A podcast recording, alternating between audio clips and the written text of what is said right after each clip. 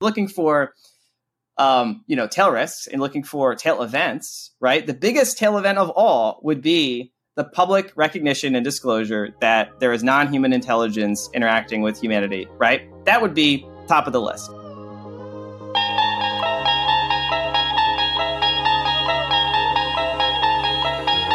You unlock this door with the key of imagination. Beyond it is another dimension. A dimension of sound. A dimension of sight a dimension of mind.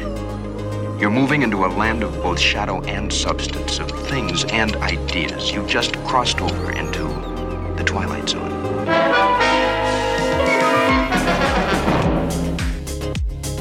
What the f- is cannot be?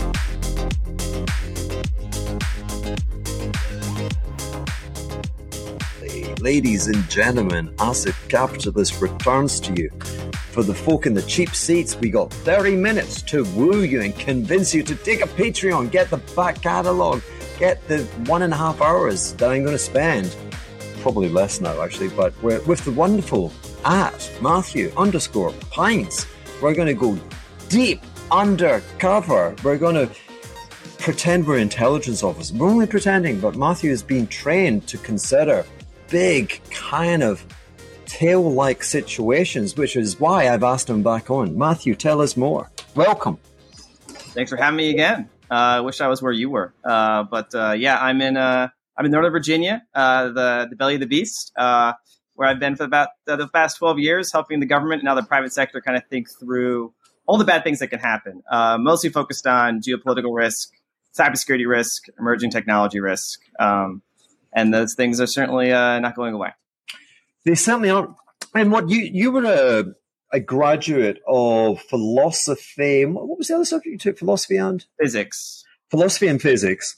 We're considering, um, I guess, PhD et al. And then and then thought, and you had to look around, and you got. Tell me what happens. You you get taken into a program. You you get you get formal training in the evaluation of tail like scenarios? I mean, can you can you expand upon your indoctrination? Yeah, I wish that the government had like a formal training program. Uh, it, it, was really why they hired consultants who could help them develop those types of methodologies. So they have a number of areas over decades that they've you know looked at very closely on that sort of left tail risk scenarios, principally around like nuclear war. Um, but what's happened in the past 15, 20 years has been a lot of other risks have sort of started to crowd into that territory. And there's two different worlds of the government of like natural disaster emergency management planning and like nuclear war and like highly disruptive scenarios started to merge.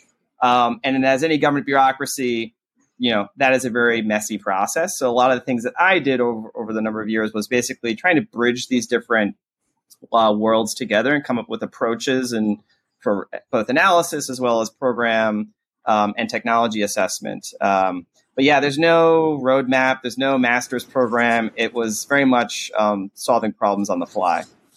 Quite okay. So, so you know, so how did you take it forward? Mm-hmm. You know, mm-hmm. what what refinements uh, did you introduce? I mean, you know, how, how does one methodically set about trying to answer these uh, preposterously small probability events, which of course have tremendous ramifications were they to come true. Yes. Uh, often there's the analytical side of the house, and then there's the like realities of how political decisions and budgets and programs actually run. and so I spent time on both sides of that fence. On the on the analytical side, there's sort of two approaches uh, in general. One is sort of modeling and simulation, and the other is like um, exercises.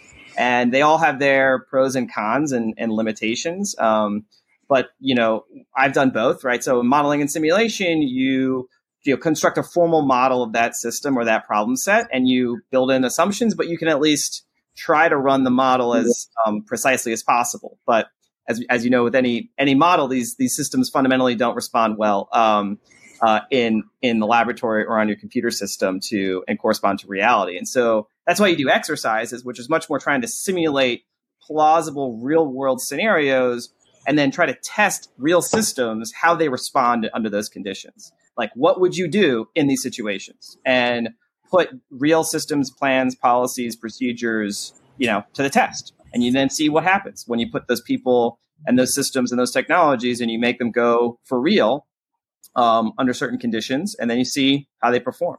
Um, so it's more uh, a matter of evaluating how prepared and responsive existing systems are to these, you know, tail risk scenarios, than trying to predict or forecast their probability.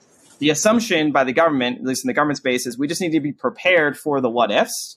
And so we're going to role play and exercise and evaluate what happens to our systems, what happens to our plans if we get hit by those what ifs.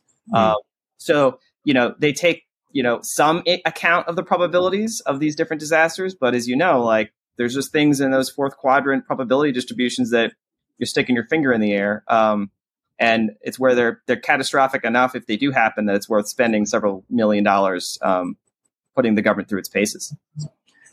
So I imagine there's a, just an absolute massive data dump going on every single day. Um, does the system actually create like a doomsday clock, like with a probability of event? Is there, is there a spreadsheet with probabilities that's changing by the second?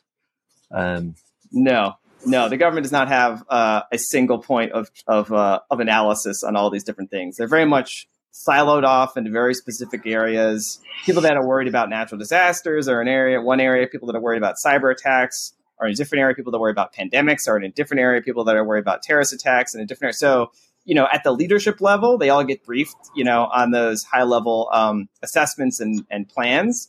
But there's no synoptic God's eye view of any of this. It's a complicated, messy, dis- dis- discombobulated mess. Well, there must be a procedure, however, in terms of uh, upping the ante that you're in one of those silos mm-hmm. and, and, and you're a specialist and you're beginning to agitate that, you know, the, the system's begin, the room's beginning to shake, so mm-hmm. to speak. Um, and it has to be kind of um, the, the hierarchy it has to be invoked. I mean, yeah, I mean the government has tried to build things like this. The most recent incarnation is a as a an, a division of CISA, the Cybersecurity Infrastructure Security Agency, called the National National Risk Management Coordination Center, the NRMCC. Um, I think that's its current name. um, and its its genesis, its motivation was to kind of be the analytical nerve center, looking across like all the different critical infrastructures that support, you know, national defense, the economy, public health, you know, the basic functions upon which our society runs, and trying to construct risk models, evaluation frameworks, and simulations to figure out okay, if the power grid goes down here, what does that do to the fuel distribution system? What does that do to emergency communications? What does it do to X, Y, and Z? And they've done some, I would say, initial steps to collect that data, build those frameworks, and do certain models. But the vision, I think, of having like this big old board with all the big flashing lights and know how you're going to be able to predict, you know, the complex cascades and all these different scenarios. Like they, these are just very, um, you know, intractable complex systems where, you know, tipping points lurk in the darkness and you don't know how a failure in one place may or may not cascade. What invisible buffers or tripwires exist. They've tried to do that. Um, they're better at it within a particular set within a particular system. So within the power grid, within you know kind of the technical infrastructure backbone of the internet, within the financial system, and kind of the the key flows um, between say the Fed and the primary dealers. Like they've picked different parts of these systems and they've really done the detailed data collection to understand the key nodes and the failure points. But like at like the macro level, the interdependencies across across those is is is a black box. Okay, so I guess my, my mind is kind of yelling at me, Palantir, Palantir, Palantir. You know, like Peter mm-hmm. Thiel backed Trump and he must have got something back in return. Can you mm-hmm. say, what, what does Palantir do in the context of what you described? Palantir, and you know, I'm not familiar with all of their different software services. I mean, I've I've interacted with some of their work and some of their some of their their tools. Um, they have really good like intelligence analysis tools. Um, so specifically for when you're dealing with a mosaic of complex, ambiguous information, especially say you're in the CIA or you're in the Defense Department and you're trying to track a terrorist network and you're looking at, you know, intercepts of communications, you're looking at, you know, meeting reports of people in a different city, you're looking at travel documents, you're looking at a whole bunch of different stuff and you're trying to understand what does it all mean, right? Like they've developed really sophisticated tools to help analysts put those pieces together. But that's like tactical intelligence. That's as far as I can tell, they don't really have a solution for like what you might call like strategic intelligence or what in the military is called strategic like indicators and warning right like what are we going to look for say in, in the taiwan scenario? Like wh- how are we going to detect the uh, orders in the eastern theater? How are we going to look for say you know deviations from the norm of like uh, vip travel around zhongnanhai in beijing right? What are we going to look for of a characteristic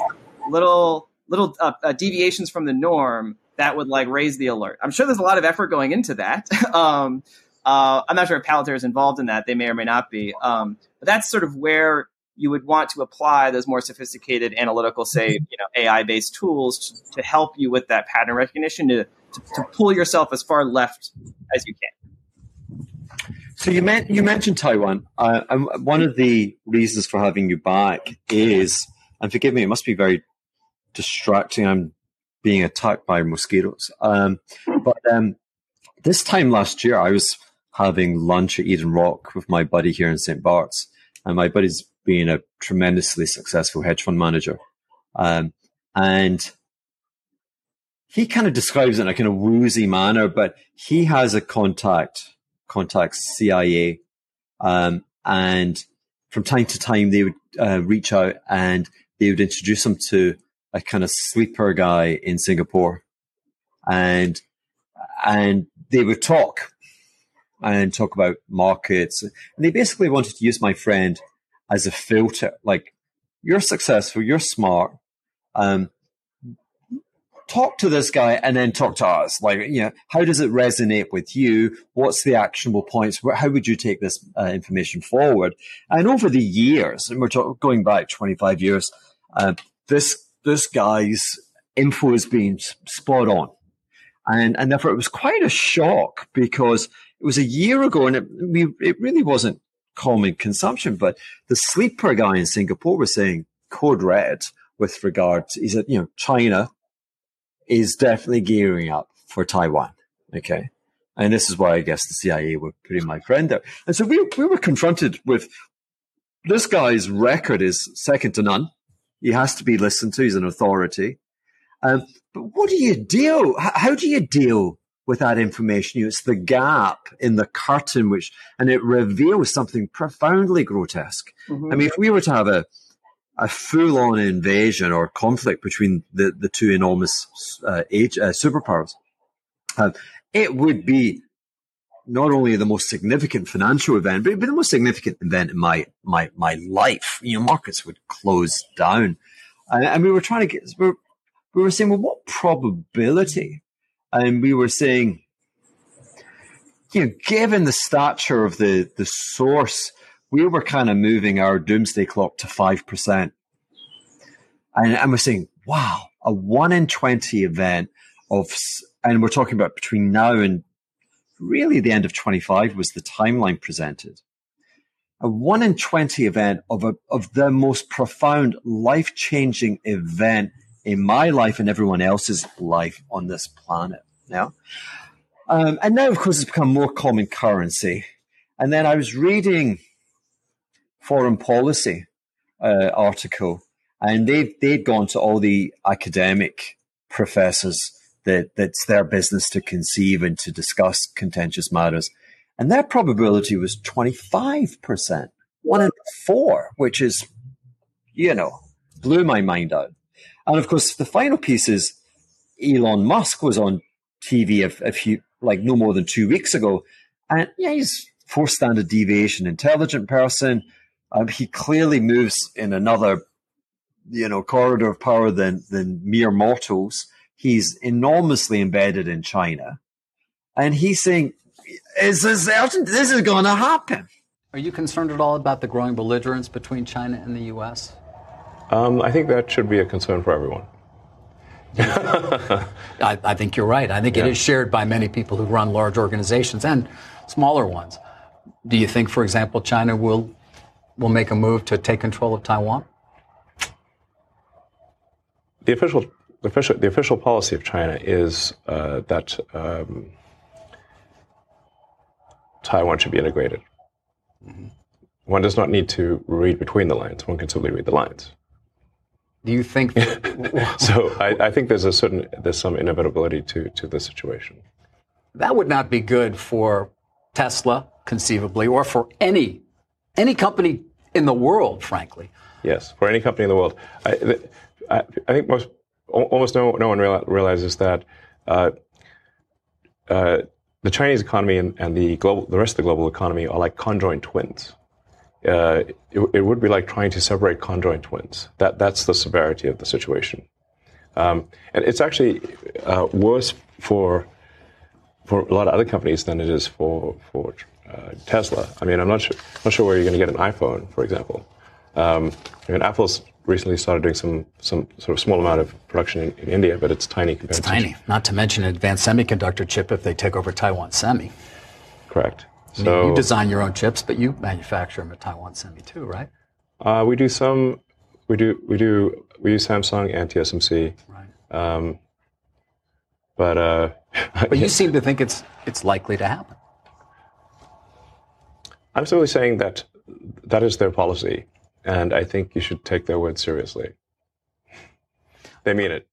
So before I deal with the consequences, talk to me about that.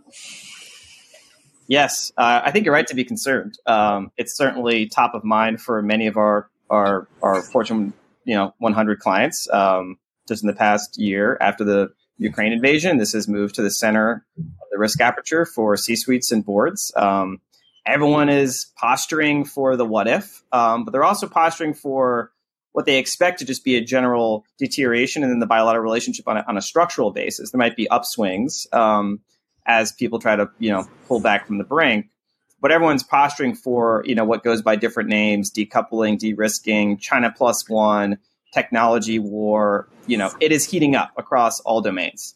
The Taiwan scenario is the um, sort of most uh, extreme limit of, of where that deterioration relationship can go.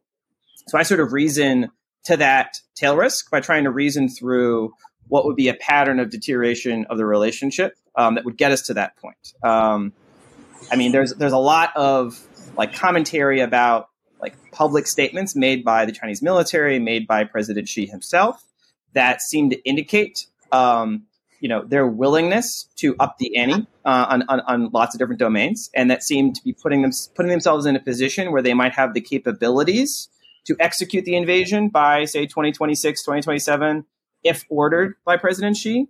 And so the things that you're seeing kind of sub rosa are what you would expect if the military is putting in place um, the capabilities and the posture to be able to execute the order if given.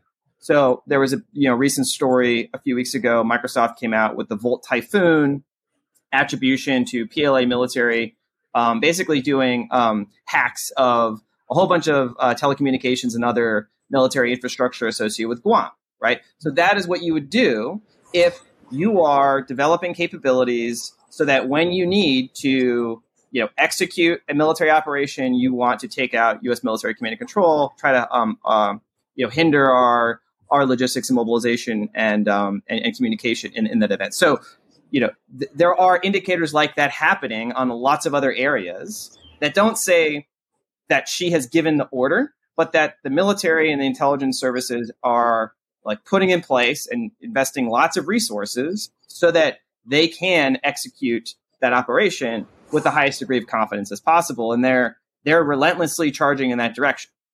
So there's like the military capabilities, the intelligence capabilities, the cyber capabilities, and in the financial dimension, you know, a lot of things they're doing are trying to, um, you know, aggressively, you know, mitigate their exposure to Western sanctions. Um, they're trying to create, you know, alternative um, financial rails and settlement systems so that they can't be, you know, de-swifted with as much, um, you know, dramatic uh, penalties as as, as as as as Russia suffered.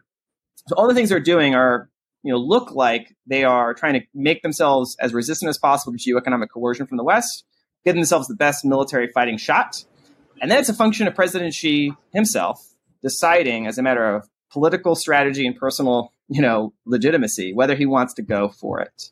And we will will probably not know that, you know, this is all classified like the details, but like basic open source estimates is that you maybe get six to nine months of lead time for an all out invasion.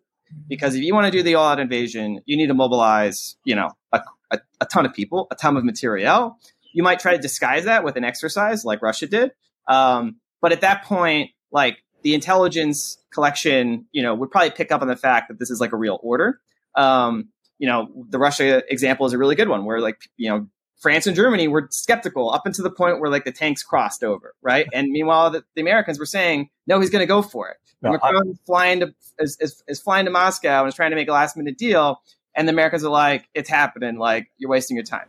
Um, I mean, the, the, the U.S. pre-announced it. They're like, they're going into, yeah, going yeah. tomorrow, folks. You know, I mean, and honestly, like we were telling our clients in November, December, like this is you know much more likely than not, you better get out. Um, and just because like you know there's a lot of things that are like you have to be sort of intentionally um, thick to you know think that he's putting 200,000 troops on there for a bluff. Um, so that's I guess a wine. I haven't answered your question. Like, what's the probability, right? Like everyone's guessing. I think putting a five percent number, a ten percent number, a twenty percent number, you can make solid arguments that those are all fair estimates, right? I'm not sure though. There's like no, no, they're preposterous. Yeah, they're yeah. preposterously high numbers. I mean, it should be a basis point. Yeah, I mean, we're talking about the most significant life altering event for every adult on this planet.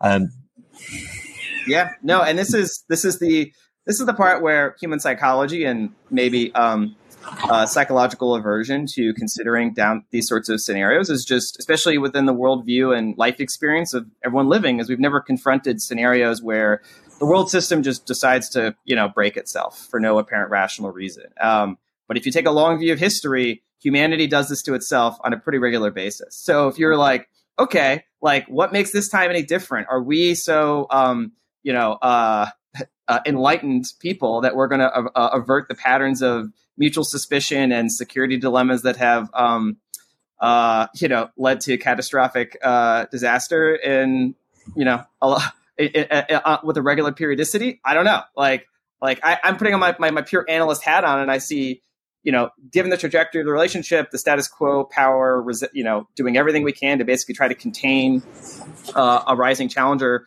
state that you know actually poses more of a economic military um, threat to us than than any uh, than any uh, peer adversary um, yeah. in American history, right? Like this is, you know, they're they're they're much more capable um, as an adversary, uh, especially given the limited objectives they have. They're not trying to conquer all of Western Europe, right? They're just trying to take an island, you know, just off the just off their coast, and we're eight thousand miles away.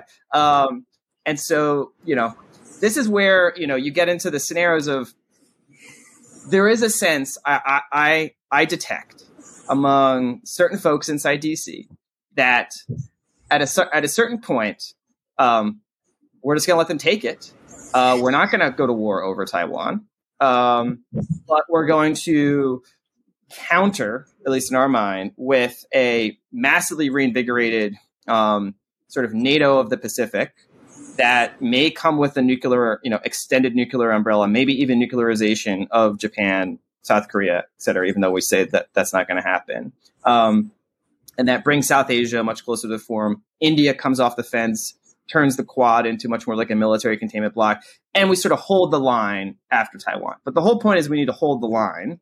You know, people buy into the whole idea of like a domino effect that if you they get Taiwan, they control the shipping, they control you know leading technology, and then the whole security architecture of of the Pacific falls apart, and America's you know status as a global power will inevitably collapse. Um, I mean, there's an argument for that, but there's an argument for you know it's it's really bad. it takes a you know the, the, western the western system takes a massive hit. Um, but then you just sort of get into a you know a new Cold War 2.0, and there's a proxy wars, little covert covert you know tits for tats, but we don't but we avoid a big conf- conflagration. But even in that scenario, like economically, that's we have to think through.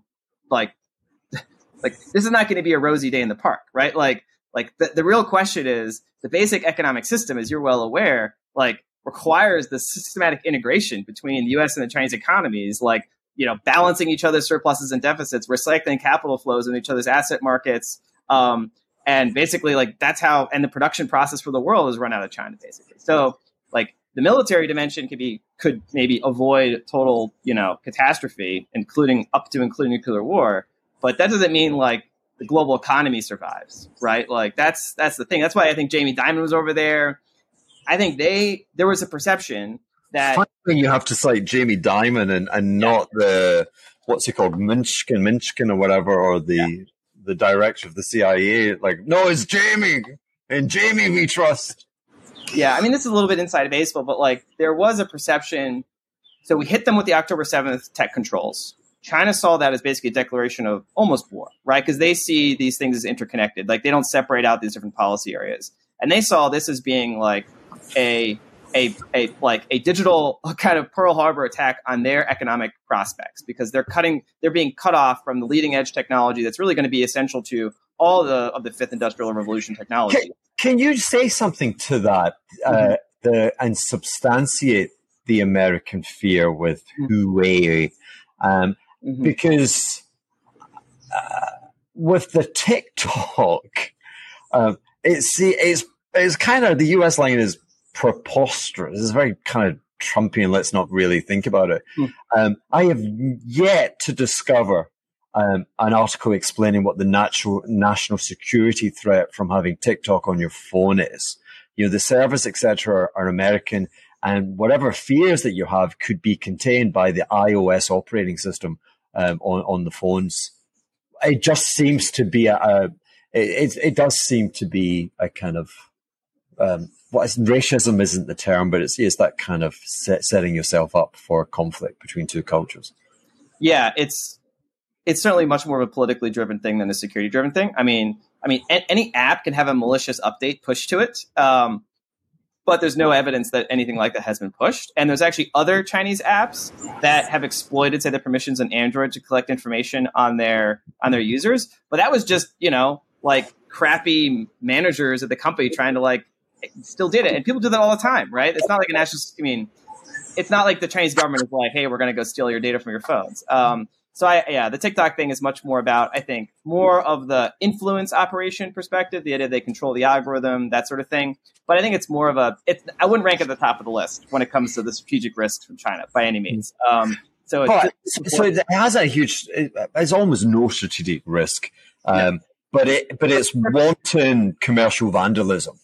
Yeah, but this is really where the, what is truly strategic is the chip control. So on October seventh, Yeah.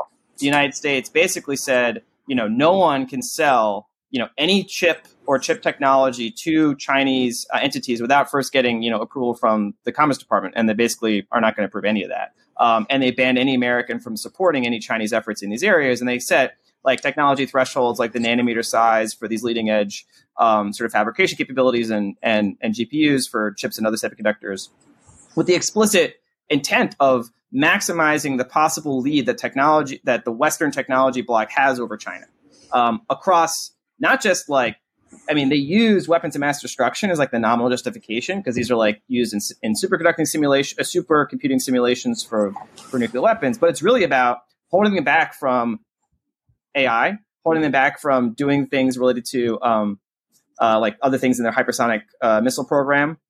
Uh, so it's really trying to like hold them back from advanced technology across the board. There's big debate over how far this can go. Um, and it's really a function of the United States feeling an, an acute geoeconomic anxiety over China's rising power. And we're going to use whatever levers we have to, to hold them back. And China sees this as a threat, right? As like essentially almost like a techno blockade against them. Uh, and they want to react in sort of potentially asymmetric ways. Um, and so I, I, I wanted to. We we do uh, um, just as the just as we're going to get the big reveal from Matthew, he's going to give us his probability. Here we are. We're on the edge of global conflict. But like you people in the cheap seats, you got you got to leave. You know, you, you you haven't subscribed for the rest. This is we're going. Zzz, zzz, it's coming down. People, Yeah. please, uh, we'd love you to participate, but we thank you for having been with us for 30 minutes. We're going to keep this going. Um, it's fascinating. Um, and, and, and come on, line, get, get on board, get the Patreon. Anyway, bye guys. Matthew.